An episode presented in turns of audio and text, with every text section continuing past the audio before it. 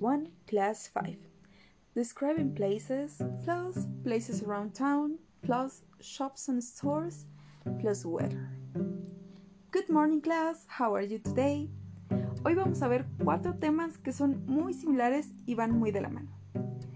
Es describir lugares, los lugares en la ciudad, las diferentes tiendas y el clima, que van a encontrar en las páginas 21 y 8 de su cuadernillo.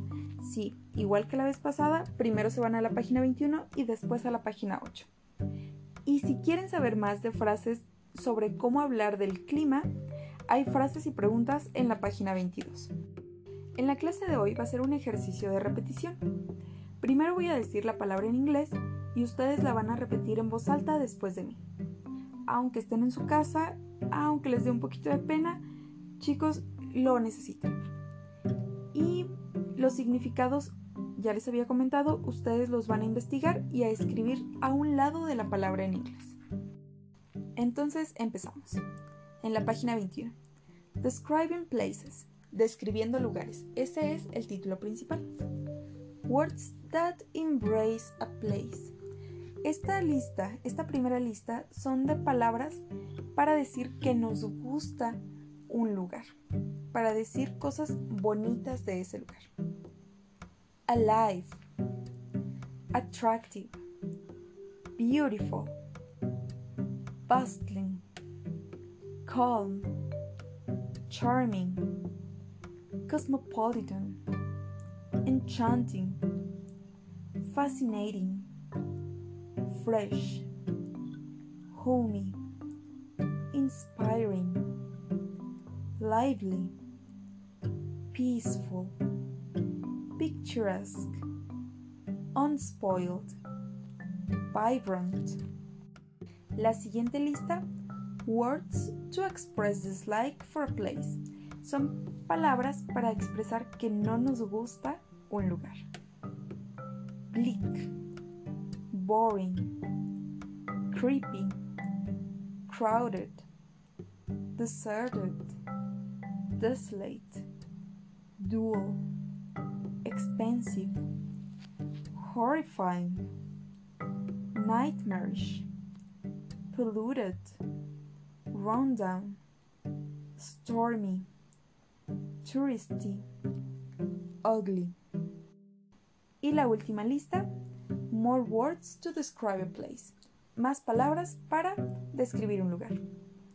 Ancient, contemporary, magical, majestic, modern, mystical, quiet, traditional. Y ahora vamos a ir a la página 8. De la misma manera diré las palabras en inglés. Ustedes las van a repetir en voz alta después de mí y van a ir anotando el significado que vayan investigando. Places around town. Los lugares de la ciudad a factory, stadium, a mall, a hotel, a school, a hospital, a college, a police station, a theater, a movie theater, a church, a post office, an office building, a fire station, a city hall, a library, a gas station a sidewalk, a corner, an intersection, a street, a park. En la siguiente lista viene shops and stores. Son tiendas. En inglés sí se hace esa diferencia, shops and stores, pero en español son tiendas. Y empezamos. An electronic store, a clothing store, a shoe store, a gift shop, a jewelry store, a toy store, a furniture store, a bookstore, a music store, a hair salon or a beauty salon, a barber shop, a gym, a coffee shop, a nail salon, a dry cleaner, a flower stand, a coffee shop, a pet store, a bakery, fast food restaurant, a department store, a drugstore or a pharmacy, a supermarket, an ice cream stand. Y bueno, por último vamos a la parte que dice Word Partnership. Y son algunas cosas que podemos hacer en las diferentes tiendas. Shop at a bookstore. Comprar en una tienda de libros. Work at a jewelry store. Trabajar en una joyería. Manage a music store. Administrar una tienda musical. Y por último, own a bakery. La palabra own significa que te pertenece, entonces sería ser dueño de una panadería. Vamos a la última lista. Weather, el clima.